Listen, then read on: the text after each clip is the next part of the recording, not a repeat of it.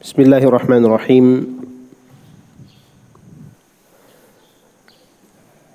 السلام عليكم ورحمة الله وبركاته.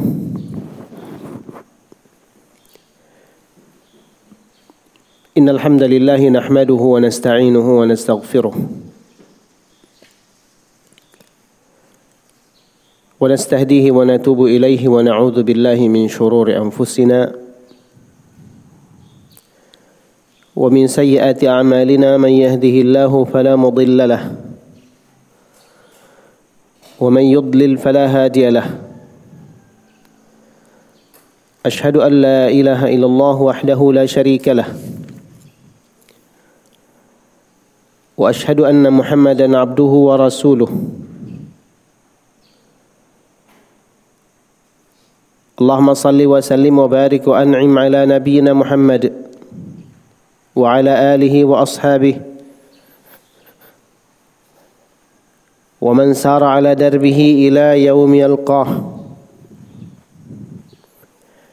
يقول الله عز وجل يا أيها الذين آمنوا اتقوا الله حق تقاته ولا تموتن إلا وأنتم مسلمون.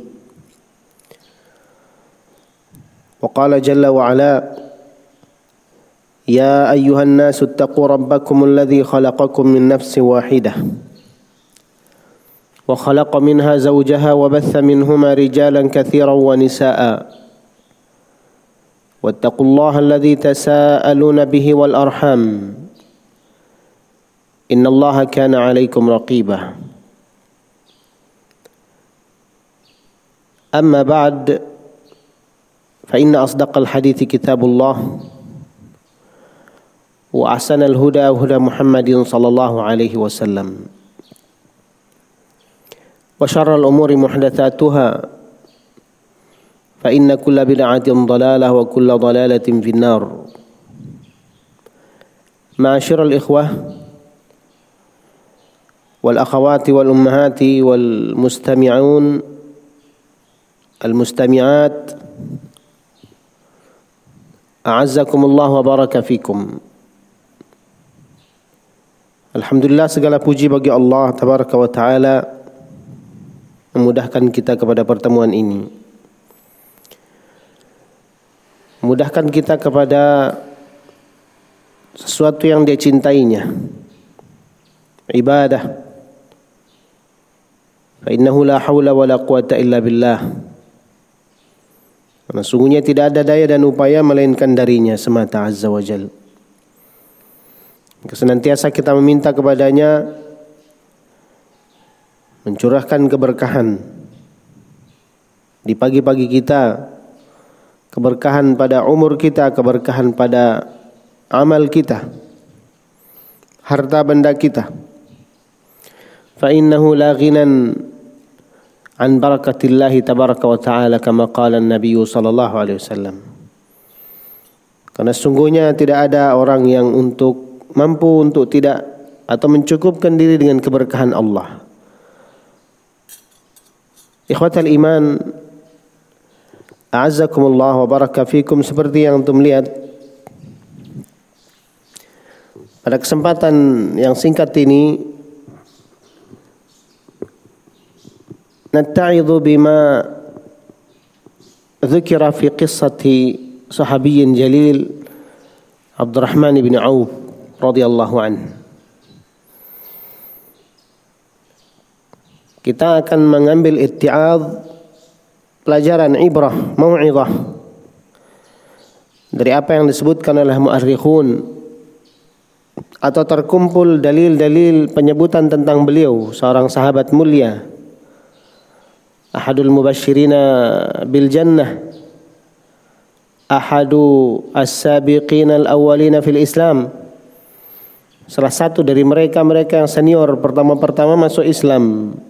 Salah satu dari mereka yang dipastikan masuk surga. Dan sejumlah manaqib keagungan keutamaan yang akan sama kita dengarkan beberapa darinya. Ikhwatal iman Abdurrahman ibnu Auf radhiyallahu an bahkan terkenal menjadi masal dengan kedermawanannya. Sebelum sampai di sana, beliau siapa beliau? Qala huwa Abdurrahman ibnu Auf ibnu Abdi Auf ibnu Abdul Harith ibnu Zahrah ibnu Kilab ibnu Murrah ibnu Ka'ab ibnu Lu'ay ibnu Ghalib ibnu Fihr ibnu Malik ibnu Nadr al-Qurashi min Kinanah dan seterusnya Qurashi menggambarkan kepada kita Allah tabaraka wa taala utamakan beliau salah satunya dengan bahwa dia beliau ini lahir dari nasab yang mulia yang terhormat. Bahwa Quraisy bertemu nasabnya dengan Rasulullah SAW di orang tua yang keenam atau ketujuhnya. Ya, bertemu di Kilab ibnu Murrah ibnu Ka'ab ibnu Lu'ay. Ibnu Zuhrah dengan ini beliau juga terkenal dengan Az-Zuhri Bani Zuhrah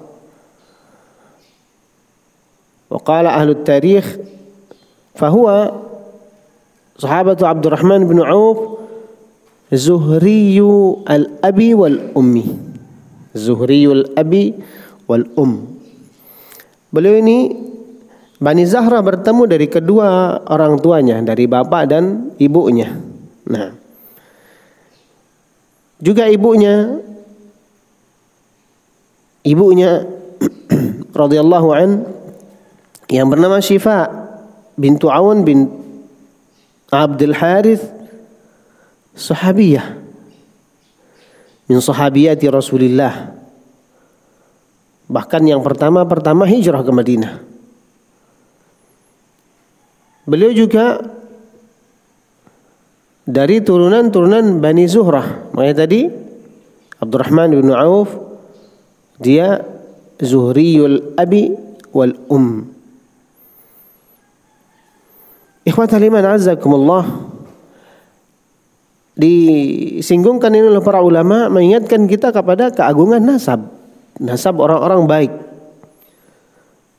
dan maklum di Arab suku Quraisy itu suku yang terbaik.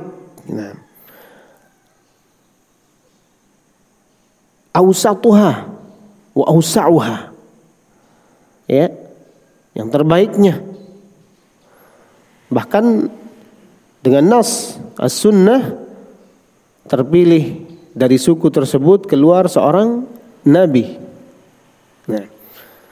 Dan terus disebut sampai hari ini kehormatan suku tersebut. Maka ini hal-hal awal yang merupakan maziyah seorang Abdurrahman bin Auf radhiyallahu taala an. Dia dari Quraisy. Kemudian yang lainnya memiliki orang tua, ibunya dalam hal ini kalau abahnya tidak diceritakan, mungkin sudah meninggal wallahu alam. Ibunya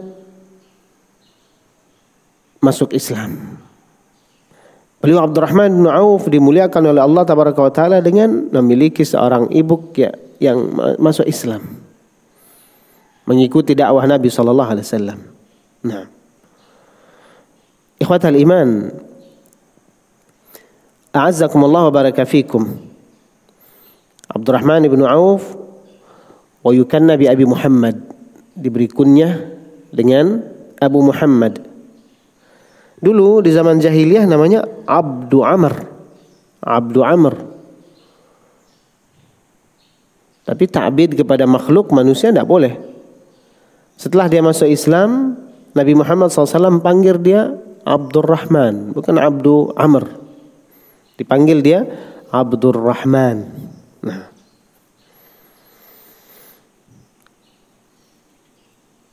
Ikhwatul iman azzakumullah Kemudian beliau ini dilahirkan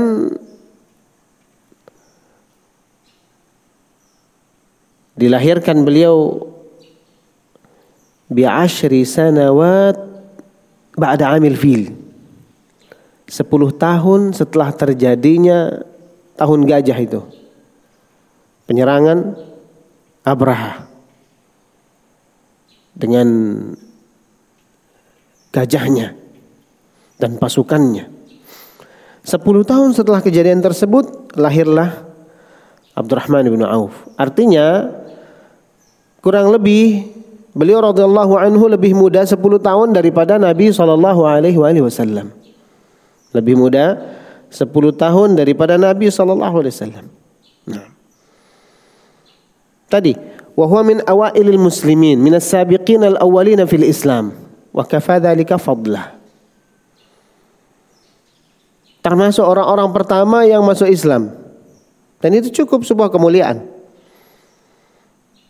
والله جل وعلا يقول في كتابه الكريم والسابقون الأولون من المهاجرين والأنصار والذين اتبعوهم بإحسان الآية diutamakan orang-orang senior, orang-orang pertama yang masuk Islam berhijrah.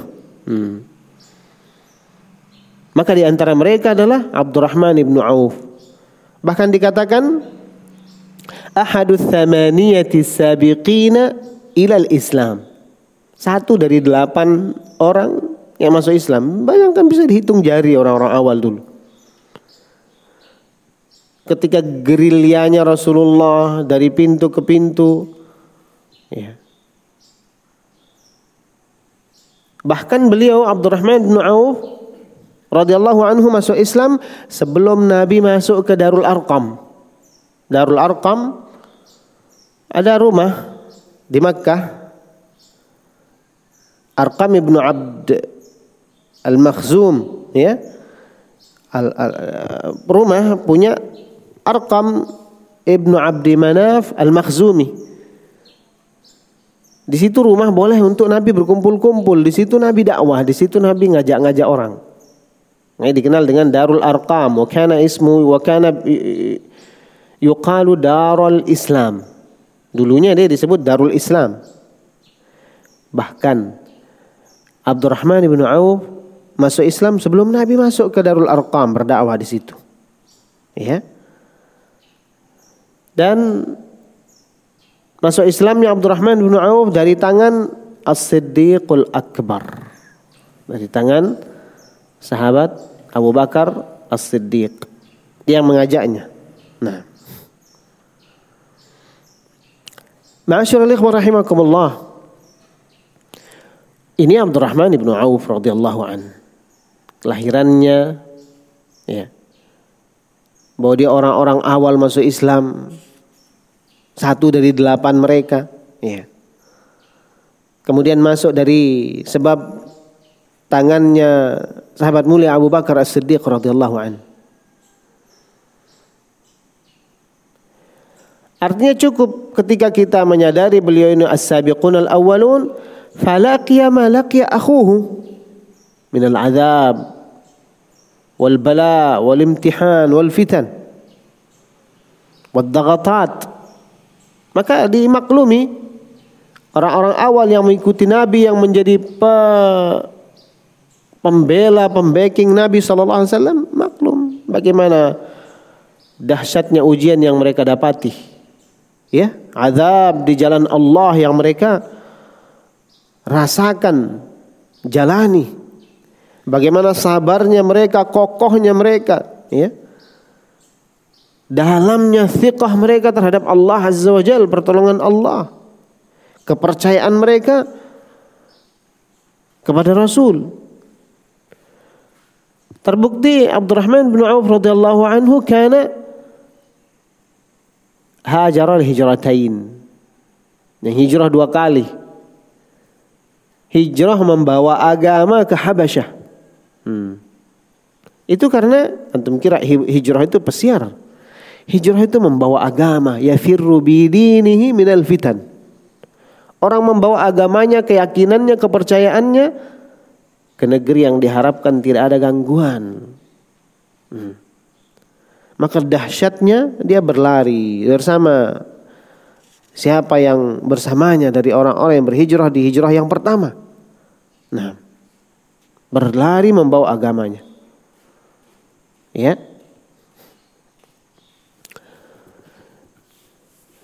Kemudian ikhwatal iman azzakumullah wa Abdurrahman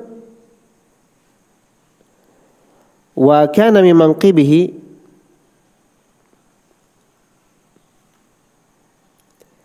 ketika Rasulullah diizinkan berhijrah. Nah, turun isyarat perintah Allah tabaraka wa taala untuk hijrahnya Nabi ke Madinah. Maka beliau ini adalah salah satu yang terdepan. Hmm? Abdurrahman bin Auf kana fi tali'atil muhajirin alladziina hajaru lillahi wa rasulih. Maka beliau ini adalah salah satu yang pertama dalam barisan terdepan menuju Madinah bersama Rasul sallallahu alaihi wasallam. Mulai di situ pelajaran mangkabah demi mangkabah yang akan dilihat pada diri seorang sahabat mulia Abdurrahman bin Auf ini. Maka satu yang kita maklumi ketika Nabi bertandang di Madinah, nah, adalah perkara pertama yang termasuk hal-hal awal yang dilakukan oleh Rasulullah sallallahu alaihi wasallam akha bainaman al-muhajirina wal ansar. Rasulullah sallallahu alaihi wasallam mempersaudarakan person-person muhajirun dengan kaum ansar yakni akha bermakna setiap orang dicari-carikan pasangan sebagai saudaranya. Setiap orang dicari-carikan pasangan sebagai saudaranya, angkat, yakni adik angkat, kakak angkat, saudara angkat, semacam begitu kurang lebih. Hatta waqa'a fi Abdurrahman bin Auf an akha bainahu wa baina Sa'ad bin Rabi'ah al-Ansari al-Badri radhiyallahu taala an. Ikhwatal iman azzakumullah. Sampai jatuh pilihan Rasulullah untuk seorang Abdurrahman bin Auf untuk disaudarakan persaudarakan dengan salah satu athriya al-Ansar, orang-orang kaya di Ansar. Sa'ad bin Rabi'. Sa'ad bin Rabi' al-Ansari. Nah. Sa'ad bin Rabi' ibnu Amr ibnu Abi Zuhair ibnu Malik al-Ansari al-Khazraji sahabiyun jalil meninggal di perang Uhud. Maka singkat cerita apa yang antum maklumi kita maklumi bersama terjadi dialog di situ. Nam. Faqala Sa'd li akhihi Abdurrahman Ay ukhayya Ana aktsaru ahli al-Madinati malan. Wa indi bustanan wa li imra'atan.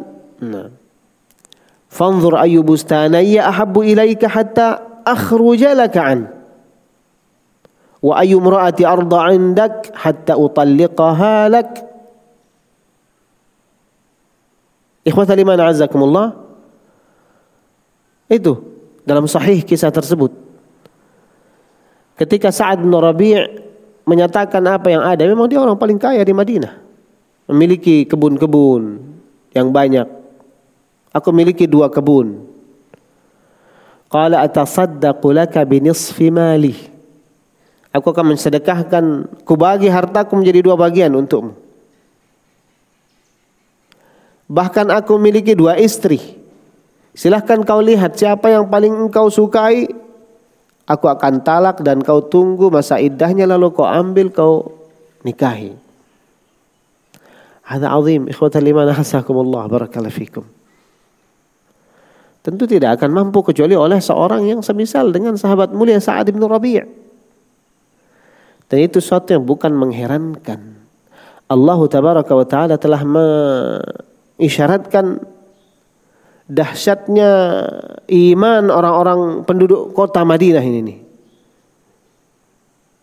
Walladzina tabawwa'ud dara wal iman dan orang-orang yang bertinggal di situ di Madinah, ya, negeri iman, yuhibbuna man hajara ilaihim. Mereka cinta, sayang kepada orang-orang yang berhijrah kepadanya. Para pendatang dari Makkah yang berhijrah membawa agama mereka sayang. Nah. Bahkan mereka rela berbagi. Wa yu'thiruna ala anfusihim walau kana bihim khasasah. Yu'thiruna ala anfusihim walau kana bihim khasasah. Bahkan mereka rela berbagi. Mereka ithar, memprioritaskan saudaranya. Walau kana bihim khasasah. Al-khasasah, khasasah ikhwatal iman, ay haja, hajatun masah. Lapar, kalau lapar bukan lapar, tapi lapar yang sangat. Padahal dirinya seperti itu. Ini dikisahkan dalam, lihat dalam tafsir-tafsir situ. Bagaimana mereka orang-orang yang sederhana ini dari kalangan Ansar, alladzina tabawwa'ud dar, ay darul Madinah, darul hijrah. Orang-orang makan satu roti. Digigit-gigit, digantian begitu untuk ngasih saudaranya. Dan sekali lagi tidak mengherankan. Allah taala berfirman tentang kebaikan mereka dan memuji mereka. Wa yu'thiruna ala anfusihim walau kana bihim khasasah ju' syiddatul sangat laparnya walaupun mereka berbagi ini dahsyatnya ikhwatal iman sensitivitas kepada sesama. Wahada dars. Wahada hadhihi ibrah. Ya iman dia adalah juga tentang kepedulian kita kepada sesama. Nah Fahada Abdurrahman Ibnu Auf jatuh persaudaraannya ya dipasangkan oleh Nabi SAW kepada seorang Sa'ad Ibnu Rabi' mau dibagi harta. Walakin nah ini. Wa mimma yudhkaru an Abdullah Abdurrahman Ibnu Auf ayuhal ikhwah selain dia derma dia juga afif. Kana afifan jiddan jiddan. Za'ifatin azimah syadidah. Ifah yakni barakallahu fikum dia orang bukan uh, orang yang tidak gampang mengklaim kepemilikan orang lain, yakni wara yang dahsyat. Secara fikih mungkin sah-sah saja ini punya dia tapi dia berhati-hati. Dia tidak akan mengklaim, mengakui atau mengambil sesuatu kecuali benar-benar atas hasil usaha upaya betul-betul barangnya dia. Hada Abdurrahman bin Auf. Wa min a'la darajatil karam wal jud. Dan ini sedahsyat-dahsyat tingkatan kedermawanan, derma as-sakha ayol ikhwah kama qala Ibnu Qayyim rahimahullah taala fil wabil qala nau'an. Derma itu ada dua kan? Nah. As-sakhiyu amma fi yadi ghairik yang tertinggi yang terhebat as-sakha kedermawanan dari tangan orang lain baru kemudian tingkat dua kedermawanan yang kita fahami bahwa as-sakhiyu bima fi yadik bahwa anda sakha anda karam anda jud dari apa yang anda miliki di tangan anda anda lepas itu Kedermawanan tingkat dua. Tingkat satu yang nomor satu as-sakha fima ya di ghairik. Amma fi di ghairik. Ini sakha'an artinya menahan diri. Nah, sakha kedermawanan yang pertama dimaksudkan adalah aifah, memiliki sifat wara. Memiliki sifat wara yang sangat tinggi. Makanya dia tidak tidak me, me, me, sembarangan menerima pemberian. Nah, subhanallah. Ibnu Qayyim memperpanjang menyebutkan syair-syair di situ. Nah, tidak ingat saya. Kemudian ikhwatul iman azzakumullah makanya lihat di sini. Mada qala Abdurrahman li akhihi Sa'ad bin Rabi' qala barakallahu laka fi ahlika wa malik walakin dullani ala suq. Hmm. Tidak wahai saudaraku, semoga Allah tabaraka wa taala memberkahi hartamu, memberkahi keluargamu, kata beliau. Semoga Allah memberikan keberkahan kepada anakmu, kepada hartamu. Ya. Tapi tunjukkan aku ke pasar. Nah. Ikhwatal iman azzakumullah. Ya. Para ulama memetik pelajaran dari kisah ini salah satunya hakadzal Islam. Islam adalah agama yang mendorong kita untuk berbuat agama yang bukan agama yang tanggung tapi kita dituntut untuk menjadi yang terbaik. Nah, sah-sah saja, boleh saja untuk antum berposisi di situ.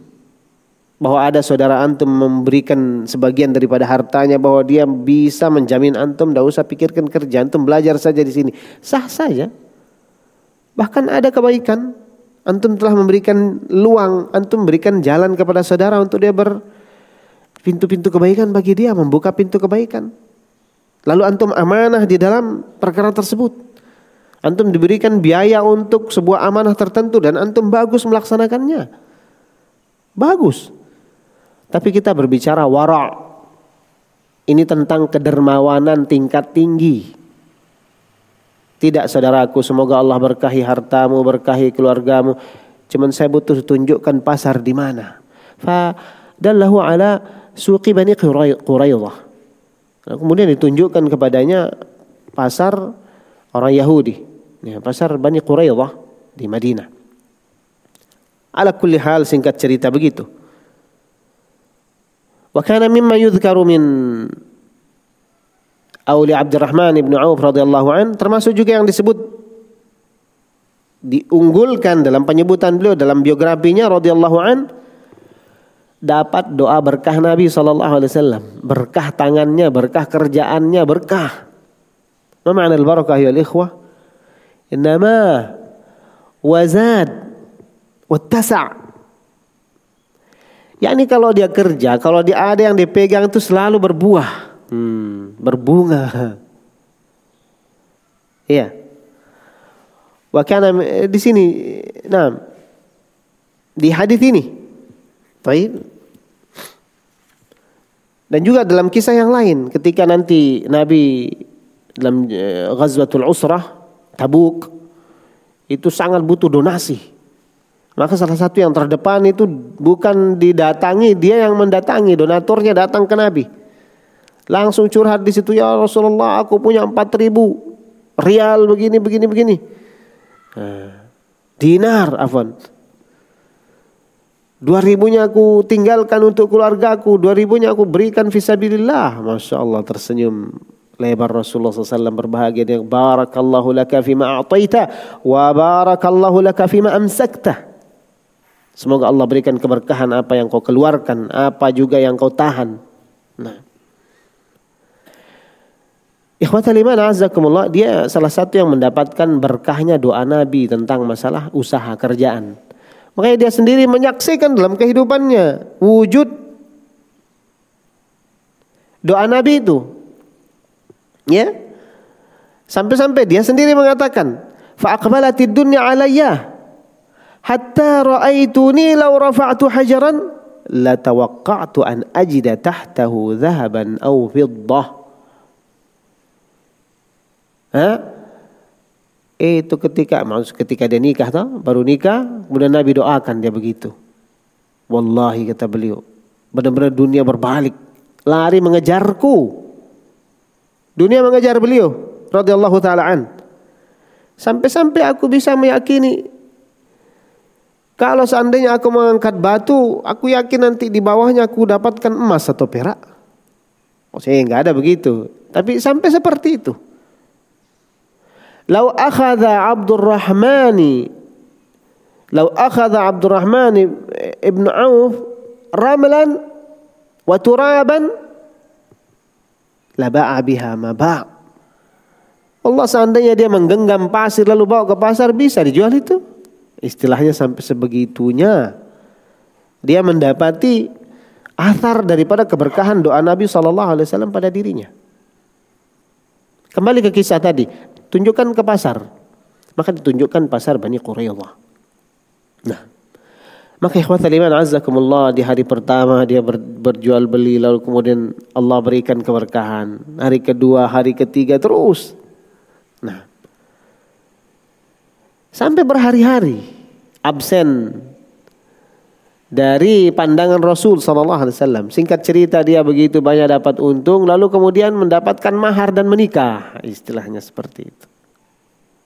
Nah, ini juga pelajaran bagi syabab sebelum kita berlanjut. Syabab wa syababah. Allah mudahkan antum kerjaan lalu kemudian dapat harga mahar. Bismillah. Apa lagi? Tidak ada yang lebih mahal daripada antum kecuali menutup masa lajang. Nah. Bukan menunggu karir belajar apa menuju puncak baru menikah. Ada kata. Nah. Orang beriman, berislam tidak akan mau seperti itu. Itu namanya memperhadapkan diri dengan fitnah. Dan siapa kita, siapa mereka para salafus saleh. Di mana iman mereka, di mana iman kita. Nah, kita butuh kepada tameng dan tidak ada sesuatu yang paling aman ya. Dengannya Allah taala mengamankan seseorang dari fitnah syahwat daripada menikah. Kan begitu. Maka ikhwat iman azakumullah dia kerja hari pertama, kedua terus sampai hilang menikah ternyata. Nah, wa huwa illa qalil ketika seperti itu ketika bertandang kepada Nabi SAW wa hadha fil hadis qala Nabi SAW mahyam ya Abdurrahman mahyam ya Abdurrahman mahyam lihat nanti di syarah hadisnya mahyam itu ucapan beliau kalimat yamaniyah yang digunakan untuk menanyakan sekaligus takjub kepada seorang yang lama nggak kelihatan. Maksudnya, ya, kif ki akhi? Aina kunt? Eh, kurang lebih kayak gitu. Antum di mana saja? Gimana kabar ini? Eh, udah lama hilang. Ada Nabi SAW yaqul mahyam ya Abdurrahman. Qala ya Rasulullah laqad tazawwajtu. Aku nikah Rasul. Nah, Rasul kepo lagi ditanya-tanya sama Nabi SAW. Qala wa ma a'taita zawjataka ya Abdurrahman? Apa kau beri? Bagaimana? Berapa? Tanya sama Nabi SAW. Qala nuwatu dhahabin ya Rasulullah. Nuwatu dhahab, nuah biji kurma.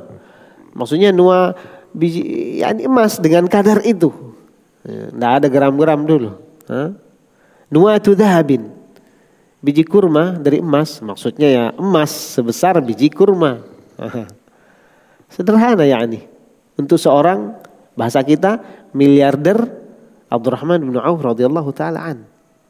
Nah, fa Rasulullah doakan keberkahan. Hmm? Faqala Nabi SAW fi hadithihil masyhurah Kemudian beliau mengatakan dalam hadis yang terkenal, qala ya Abdurrahman, aulim walau bisyatin. Aulim walau bisyah. Adakan walimah wahai Abdurrahman walaupun dengan seekor kambing. Ya. Kemudian Nabi berdoa barakallahu laka fi malika wa fi ahlika wa hakad. Nah. Ikhwatan iman azzakumullah, ini juga pelajaran. Dan tentu tidak diperpanjang. Masalah fikih eh, walimah. Nah. Adakan gawe, adakan acara sebagai bentuk kesyukuran. Ya. Walau bisa, walaupun sederhana mungkin, tapi adakan. Nah. Adalah sunnah dalam pernikahan dipamerkan, diumumkan seluas mungkin dan salah satu media itulah walimah. Kenapa semakin luas pengumumannya semakin bagus? Eh semakin tertepis seseorang dari kemungkinan atau tuduhan zunun perzinahan kan begitu. Kalau tidak kalau diam-diam saja nikah siri ain membangun zon di saudara itu nggak bagus. Sesuatu yang tidak layak untuk dipiara. Bahkan Nabi saja Nabi, dia Nabi. Siapa yang musuh zon coba dari, kepada seorang Nabi? Tidak ada yang berani lancang begitu.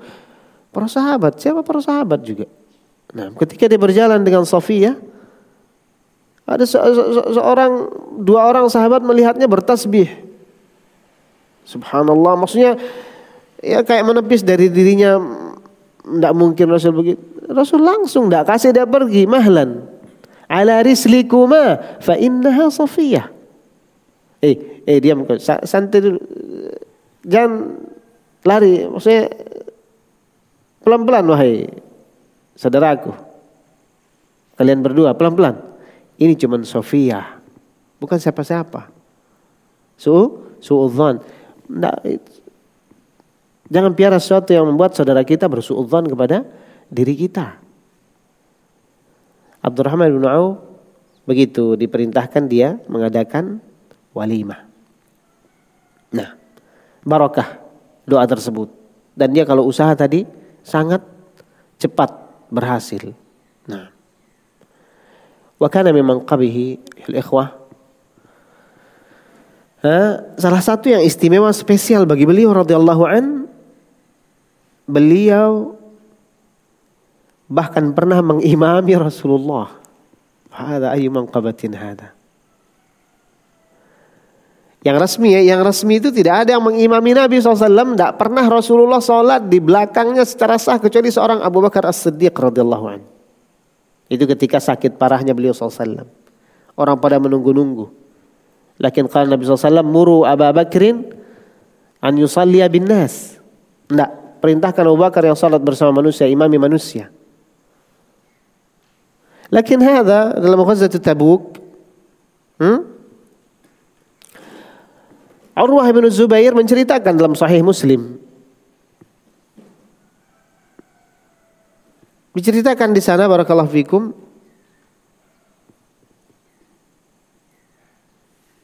Mana saya tuliskan tadi? Ini. Ala kulli hal ya satu hari di Tabuk, ya, perang yang dahsyat tersebut, Nabi saw sakit perut. Hmm. Maka diantar sama Urwah bin Zubair menuju tempat jauh, menghindari pandangan manusia. Nah, maka di situ Allah tabaraka wa taala menghormati, memuliakan seorang Abdurrahman ibnu Auf. Rasul jauh tempat kodok hajatnya, waktu masuk, nah, nah mungkin wah kata, ya. Orang-orang pada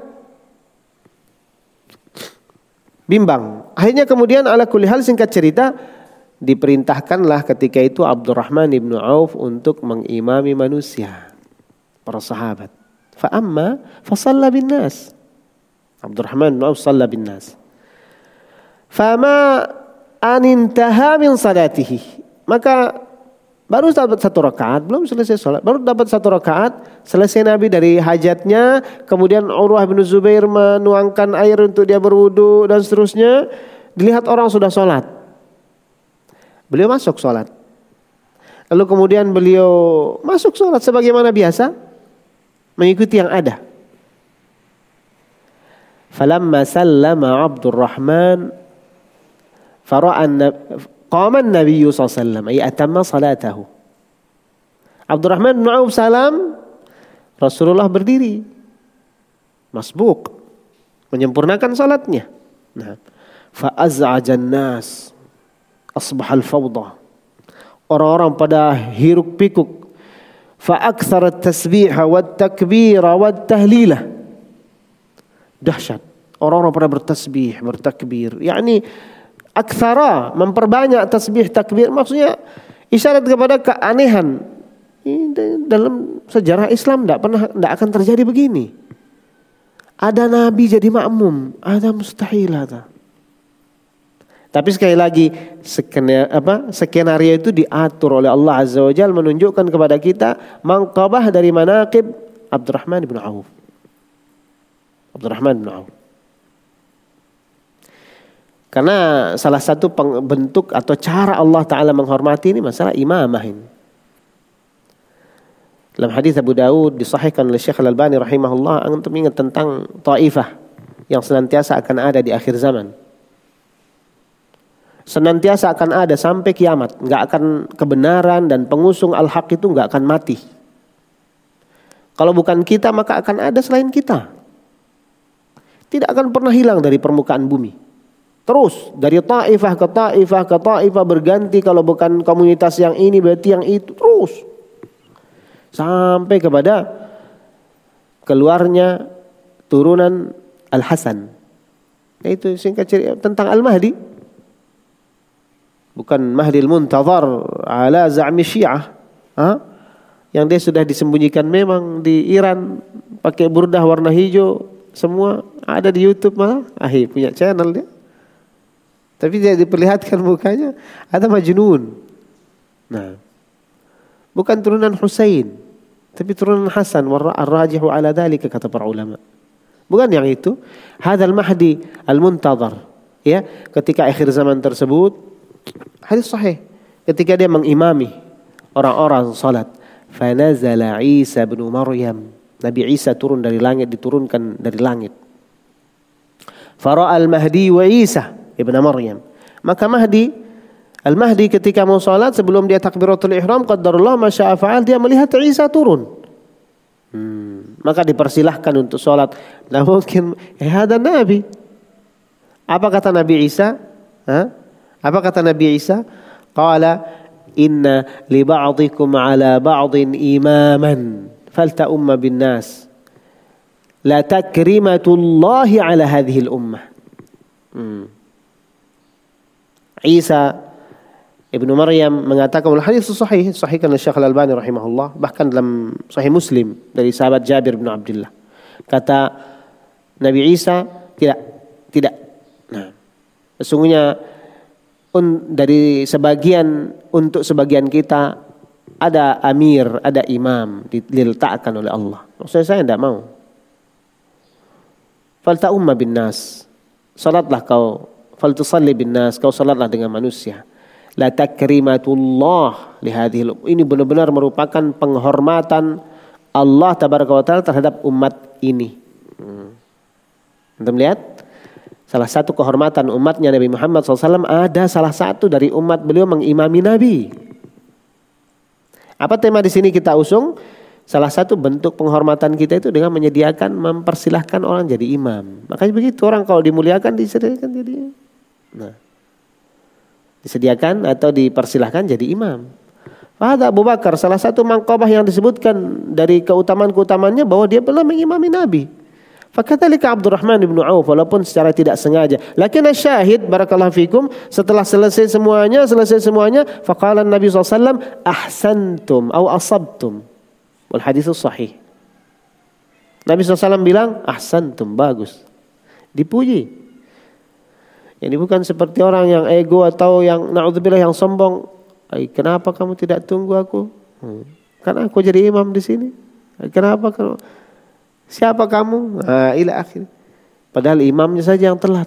Nah, hampir mau keluar sholat dia imamnya masih main game. Nah, Nasallallahu alaihi Maka sudah benar. Lanjutan hadisnya di situ asabtum atau ahsantum Sungguh kalian telah memperhatikan waktu sholat atau kurang lebih dengan makna seperti itu. Nah. Jadi ikhwatal iman, hadza manqabah li Abdurrahman ibn Auf radhiyallahu taala anhu ardah. Nah. Kemudian wa mimma yudhkaru an Abdurrahman ibn Auf kadzalik Nam jihadnya. Nah. Beliau di hari Badar nah, untuk diketahui beliau radhiyallahu taala anhu syahada jami'a masyhadi Rasulullah SAW. Beliau mempersaksikan ikut semua apa kejadian-kejadian yang pernah dilalui Nabi. Beliau nggak pernah absen. Beliau radhiyallahu taala anhu nggak pernah absen. Perang Hunain, perang Badar, perang Uhud, perang uh, Zat Silsila, semua semuanya diikuti.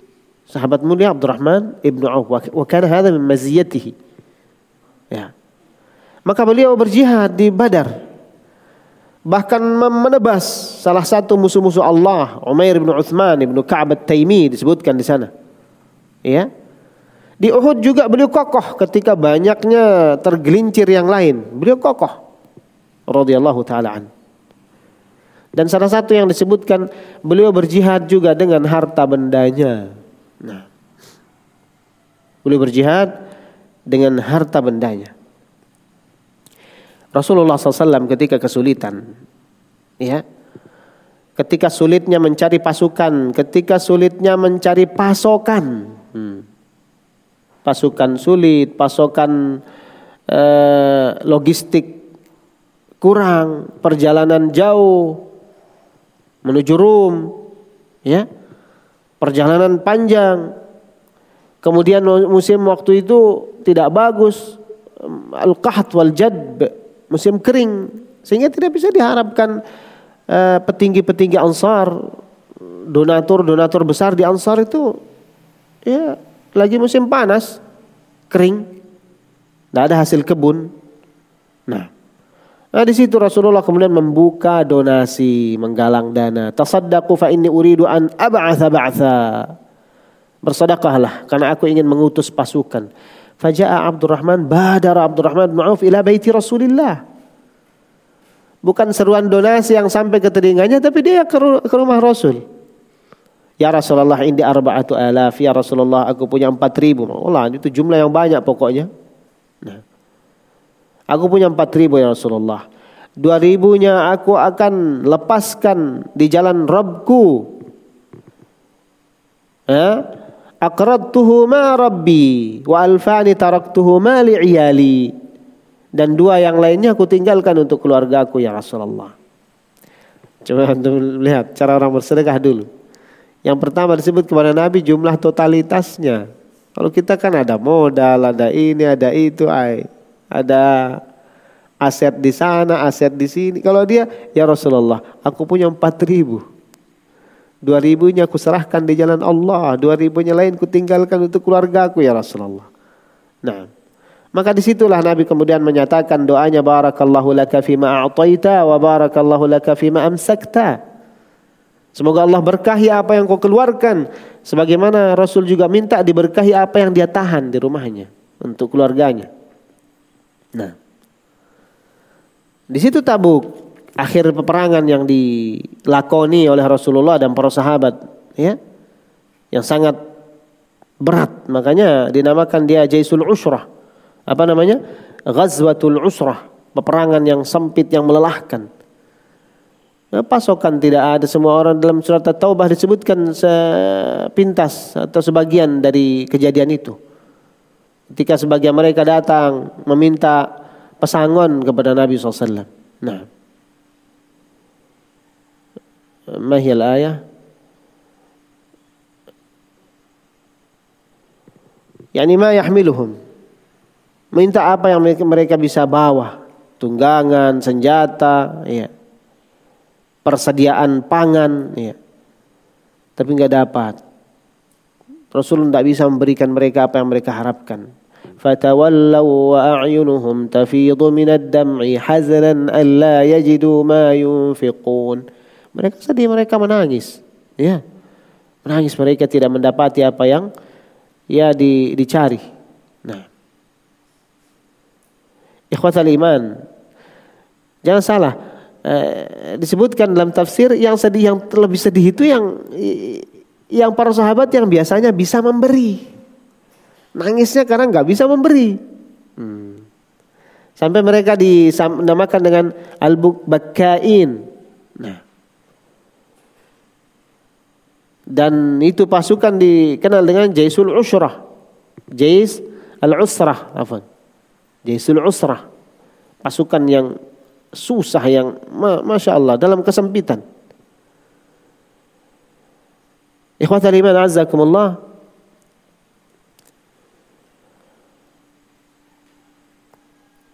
Kemudian wa mimma yuzkaru an Abdurrahman bin Auf dalam sahih ketika apa terjadi sesuatu dengannya dengan sahabat Khalid bin Walid.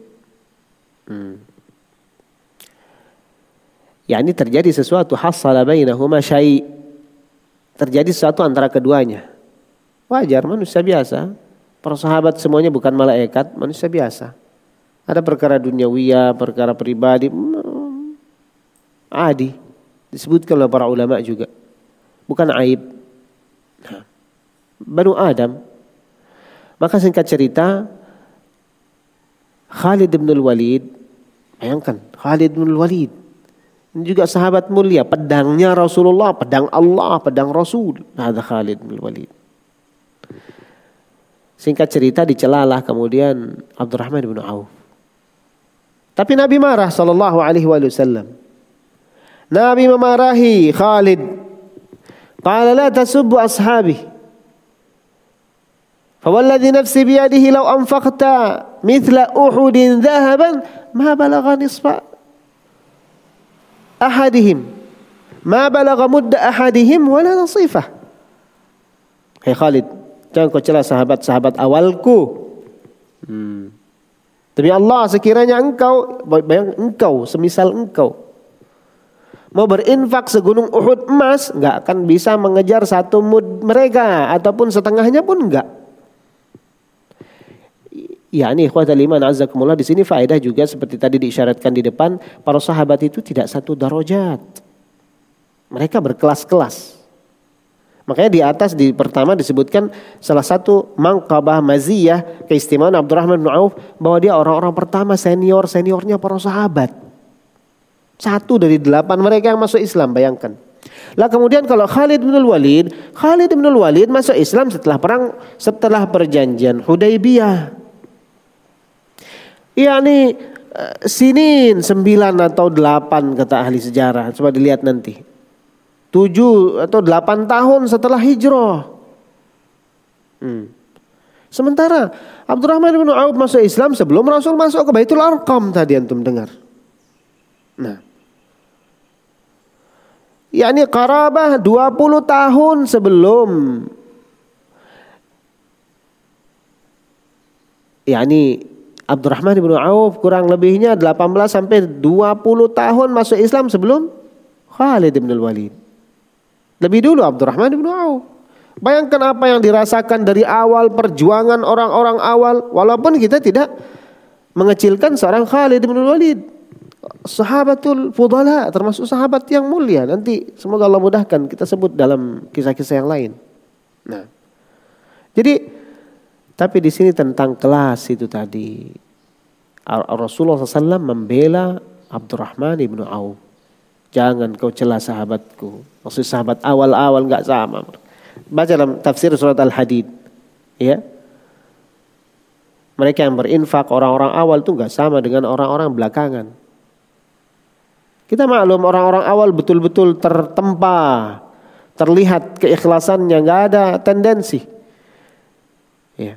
Tapi kalau orang-orang akhir ketika jaya-jayanya Islam, ketika Nabi sudah memegang Makkah, Fathu Makkah terjadi dan terjadi semua futuhat terjadi, makanya di situ banyak orang munafik masuk Islam. Melihat hitungan. Di mana-mana dia lialkan di lembah-lembah, di gunung-gunung, aslim. Masuk Islam mah karena Muhammad itu sosok yang nggak pernah menolak permintaan. Kau minta semua segunung Uhud harta dikasih kau. Itu Muhammad itu. Wajar banyak orang masuk Islam berbondong-bondong. Ya, walaupun begitulah. Tapi orang awal, apa yang mau dicari? Nah. Amr bin As, ketika satu kesempatan ada harta, ada kemenangan, Rasulullah janjikan, saya tidak butuh ini bukan karena ini saya masuk Islam Rasul. Tapi wallahi saya masuk Islam ingin bersahabat denganmu di dunia dan di akhirat. Hmm. Atau orang Baduy itu yang pernah kita kisahkan di sini juga. Yang menunjuk lehernya. Ketika satu hari dia mau diberikan harta rampasan perang juga oleh Nabi dikirimkan. Arab. Tapi ketika pembagian dia tidak ada. Dia sedang merawat sahabat-sahabat yang sakit. Akhirnya dititipi sama teman dekatnya. Ketika teman dekatnya kasih dia apa ini? Qada qismatun qasamaha Rasulullah lak. Ini pembagian Rasul sendiri yang bagi untukmu. Ah begitu, diambil langsung ke rumah Rasul. Ya Rasulullah, mahadhihi. Yani al-qismah. Ini apa Rasul? Qala qismun qasamtuhu lak. Ini bagian, aku sendiri yang bagi untukmu. Wallahi ya Rasulullah bukan untuk ini atau yang semisalnya saya di sini masuk Islam. Walakin attabi'uka tetapi aku mengikutimu ya Rasulullah dalam jihad-jihad li an urma min hahuna ila huna wa asara ila wa asyara ila unuqihi. Tidak Rasul, tapi saya keluar bersamamu dalam peperangan-peperangan bagaimana agar aku tertombak di sini lalu keluar dari sini lalu aku meninggal dunia lalu masuk surga. Itu Rasul. Maka Nabi mengucapkan ucapan yang masyhur, intasduqillaha yasdukka. Kalau kau jujur bermuamalah bersama Allah, Allah akan bayar cash langsung. Makanya ketika beberapa saat kemudian uh, seusai ketika peperangan agak redup, ya sebagaimana biasa para sahabat menanduk yang terluka ataupun korban. Eh dilihat ada yang korban persis di di lehernya. Nabi terheran, ahwa huwa, apakah dia ini? Hmm. Ternyata dia yang bilang kemarin. Maksudnya gambaran ikhwatal iman orang-orang awal itu luar biasa. Barakallahu fikum. Fahada Abdurrahman dan juga di sini mengingatkan kita untuk jahatnya atau sesatnya orang-orang yang mendiskreditkan sahabat-sahabat Nabi secara umum ataupun sebagian mereka secara khusus. Orang-orang Syiah. Ya. Ikhwatal iman Al-Imam Syabi mengatakan orang-orang itu lemah untuk bisa merusak Islam dari thawabit perkara-perkara pokoknya hal-hal yang mendasar darinya ajaran-ajarannya mereka nggak bisa.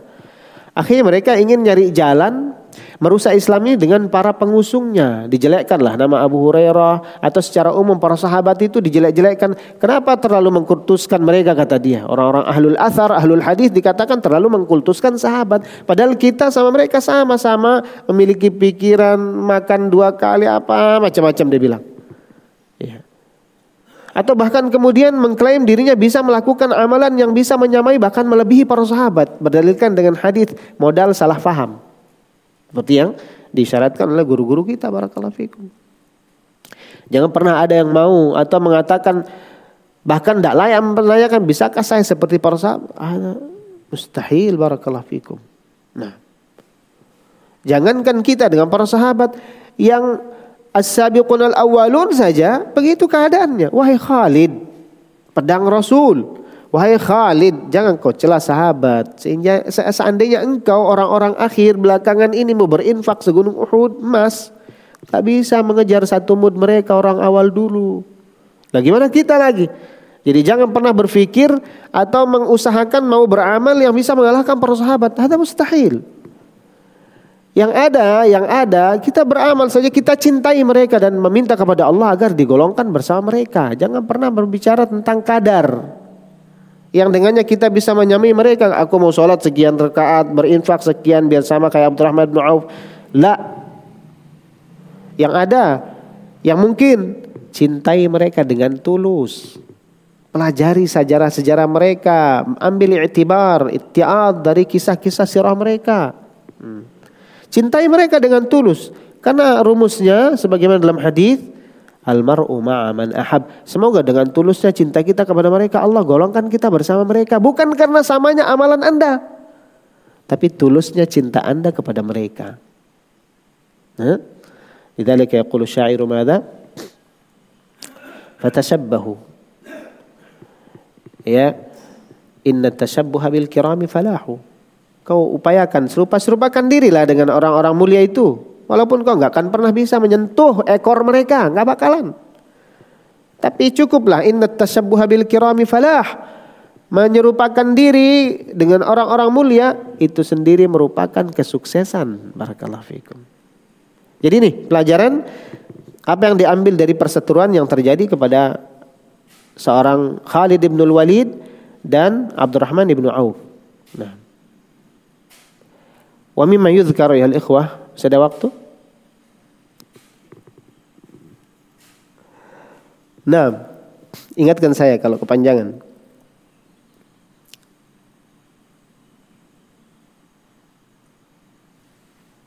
ومما يذكر وكان من أهل البذاذة Beliau ini orang sangat sederhana. Nah, Al Hasan menyebutkan wa kana Abdurrahman la yutamayyazu bainahu wa baina malikihi. Nah. Oh kama qal. Beliau ini bahasa kita bos besar beliau ini. Sayyid. Ya. Orang besar. Hartanya banyak. Bahkan hampir tidak ada orang-orang Madinah, rumah-rumah Madinah itu yang selamat dari saham bantuan beliau. Hanya saja beliau paling takut dengan ayat ya ayyuhalladzina amanu la tubtilu sadaqatakum bil manni wal adza enggak pernah menyebutnya sama sekali enggak pernah disebut. Ada Abdurrahman bin Auf. La yakhlu baitun min baitatil madinati illa kana iyalan li Abdurrahman bin Auf. Sebutkan para ulama. Tidak ada selamat satu pun rumah-rumah di Madinah itu kecuali ada sahamnya Abdurrahman bin Auf di situ maksudnya membantu mereka menyokong mereka. Ya. Karena berkah hartanya nggak bisa habis. Ya.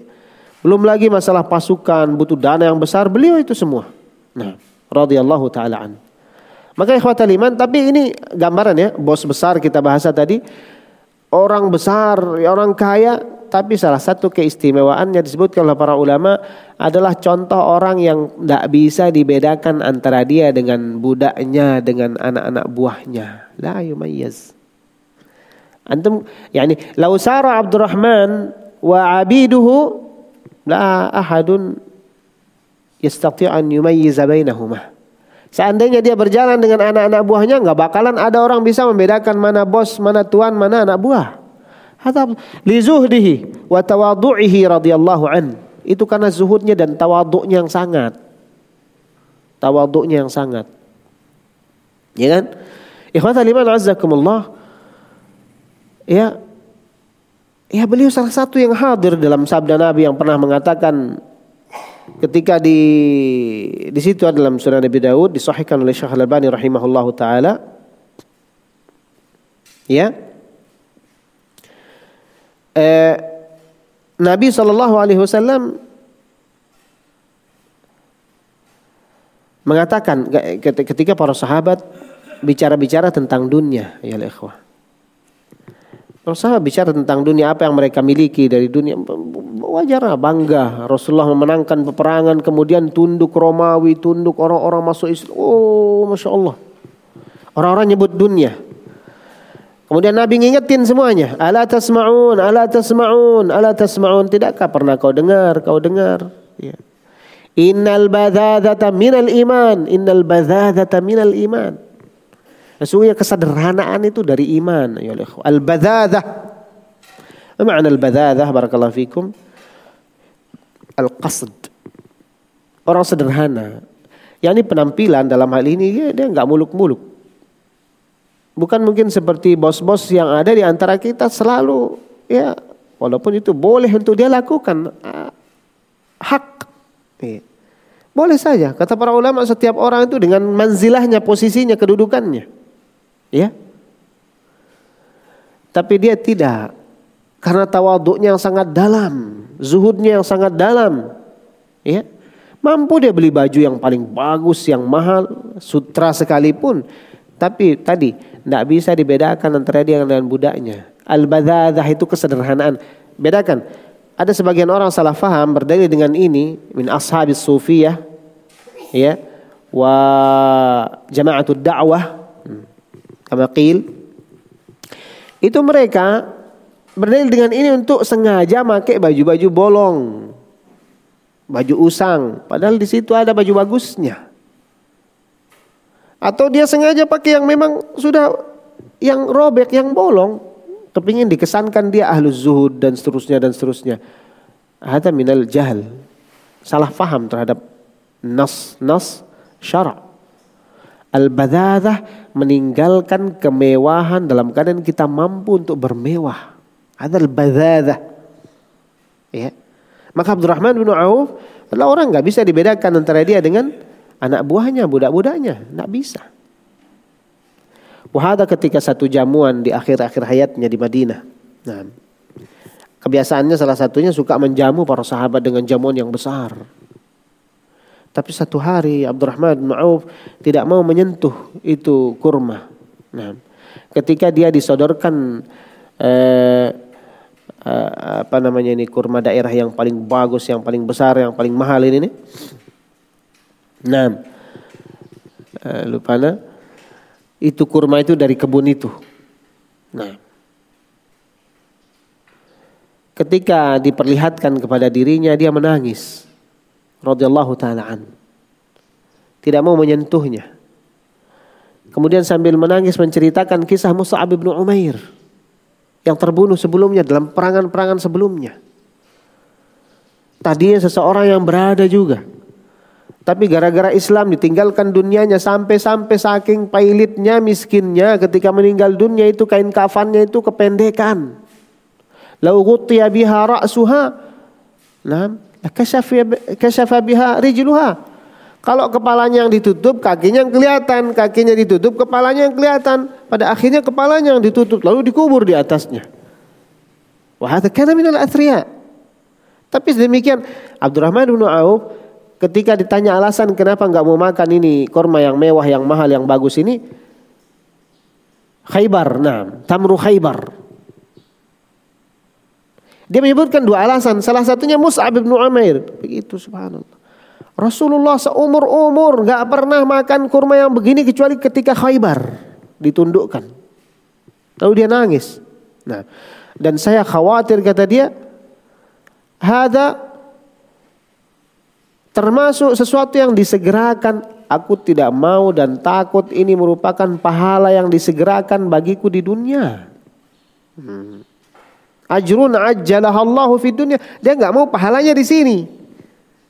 Makanya dia takut nggak mau bermewah dan seperti itu. Ya, dia lebih memilih kesederhanaan yang sangat. Semua pemberian tidak ada yang disebut. Hmm. Iman azakumullah. Makanya dia dinobatkan manusia-manusia terbaik. Ya. Ketika mau menikah. Ya. Uh, Ummu Kulthum ada disebutkan oleh Syekh Abdurrahman Basha dalam uh, Suar min Hayati Sahabah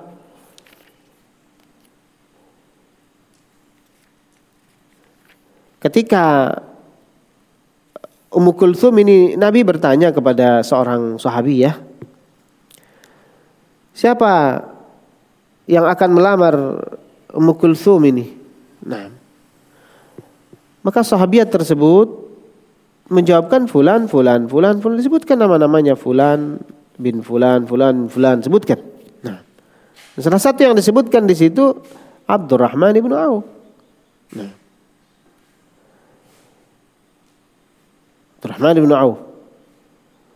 Maka barakallahu fikum Nabi SAW bersabda Ankihu Abdurrahman bin Auf.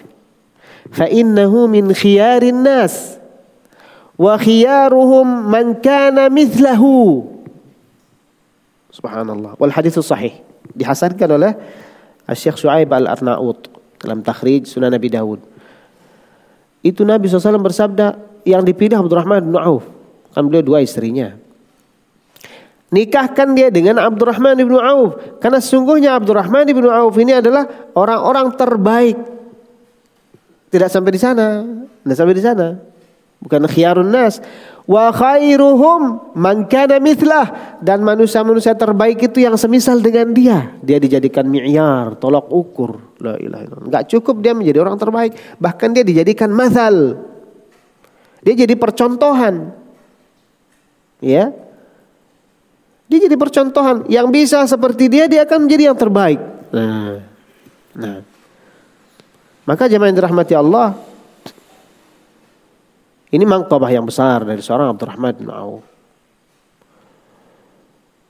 Wakana dan yang lainnya dan yang menjadi puncak itu tentunya tadi di depan ahadul mubasyirin bil jannah Abdurrahman ibnu Auf salah satu penduduk surga.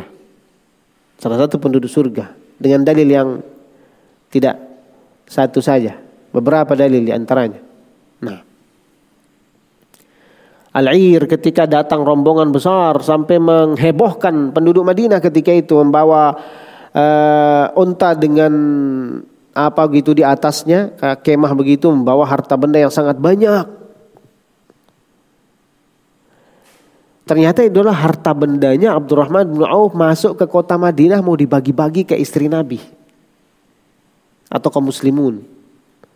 Menghebohkan orang-orang saking banyaknya. Ternyata harta dia saja. radhiyallahu taalaan. Maka Nabi SAW faqila laha Aisyah bertanya ketika itu, "Ma hadhihi rajjah?" Gemuruh apa ini wahai Rasulullah? Maka dijawabkan irun li Abdurrahman bin Auf.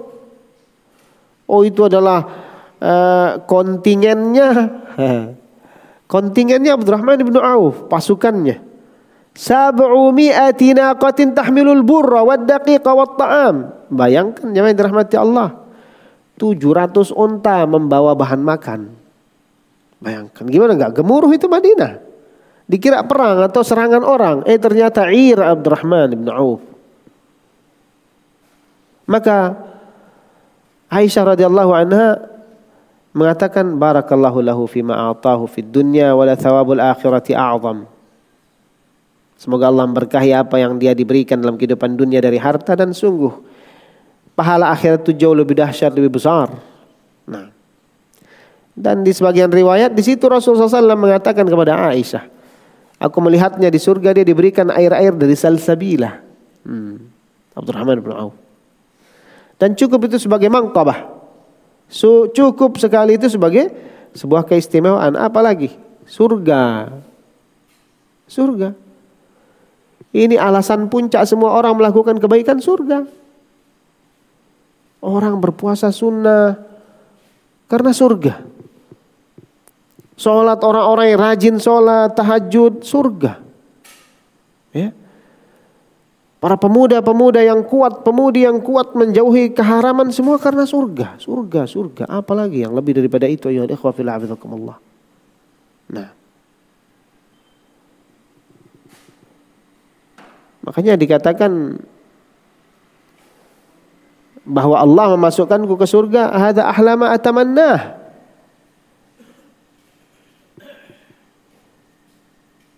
Ikhwatal iman azakumullah. Ahlama yatamannahul mutamannun. Sesuatu yang paling tinggi, paling manis, dikhayalkan, diinginkan, dicita-citakan oleh orang-orang yang bercita-cita. Semua surga. Surga. Dan ini diingatkan ya begitulah orang-orang beriman dalam dia mengharapkan apa yang ada di sisi Allah Azza wa Jal. Dia kolaborasikan begitu. Rahbahnya, raghbahnya, mahabbahnya. Dia sinkronkan semuanya. Ya, bukan orang-orang yang melebihkan sisi rahbah saja, tarhib saja. Membesarkan hal-hal yang haram saja pembahasannya haram. Uh, Akhirnya terjatuh dalam kebidaan khawarij. Ya. Mudah mengkafirkan orang-orang saudara-saudara imannya. Atau sebaliknya. Mereka yang melebihkan sisi raghbah. Allah maha memaafkan. Innallaha ghafurur rahim. Ayat-ayat semacam semisal itu saja diangkat. Segunung Uhud sebesar langit bumi kau datang membawa dosa. Selama kau bertobat Allah akan ampun. Terus. Akhirnya dia besok-besok kan tobatnya. Ini juga ya dia akan terjatuh dalam kebedaan al-irja. Mengakhirkan amal. Atau mahabbah. Orang yang mengedepankan mahabbah saja tanpa ada timbangan raghbah dan raghbah. Rahbah dan raghbah Kata para ulama dia akan terjatuh dalam kubangan kesesatan orang-orang sufi, Abdullah. Ya. Makanya mereka menisbahkan, membahasakan hal-hal yang tidak layak kepada Allah Azza wa Jal. Apa kata mereka? Al-ishq. Ishq. Ishq. Yani eh, cinta. Cinta tapi bahasanya ishq. Kayak orang kasmaran begitu. Itu bahasa-bahasa yang tidak layak. Ditambih oleh para ulama. Kan itu bahasa al-ishq itu adalah cinta yang di masyhub bisyahwah. Ya, dibaluti baluri dengan syahwat dan itu tidak layak dinisbahkan kepada Allah Azza wa Jal. Ya. Begitu juga apa bahasa istilah-istilah orang-orang sufi ya. Ikhwataliman azakumullah, tapi seorang istiqamah di atas jalan yang benar ketika dia mengkolaborasikan semuanya tadi. Nah. Ikhwataliman azakumullah, insyaallah naqif ila jalasna sa'atan. Ada masih berapa manqabah? Lakin lam yattasi' lana al-waqt. Nas'alullah tabaraka wa ta'ala an yu'inana ala tafaqquh fi dinih. Kita hanya minta kepada Allah Tabaraka taala memberikan kita pertolongannya bertafaqquh dalam agamanya memberikan kita kemanfaatan atas ilmu-ilmu yang diajarkan kepada kita mengajarkan kepada kita ilmu-ilmu yang bermanfaat bagi kita. Allahumma inna na'udzubika min ilmin la yanfa' wa min qalbin la yakhsha' wa min nafsin la tashba' wa min da'watin la yusma' ولا حول ولا قوة إلا بالله. أقول قولي هذا وأستغفر الله لي ولكم ولسائر الحاضرين والسامعين إنه ولي ذلك ومولاه. وآخر دعوانا أن الحمد لله رب العالمين وصلى الله وسلم وبارك على نبينا محمد وعلى آله وصحبه وسلم تسليما مزيدا. والسلام عليكم ورحمة الله وبركاته.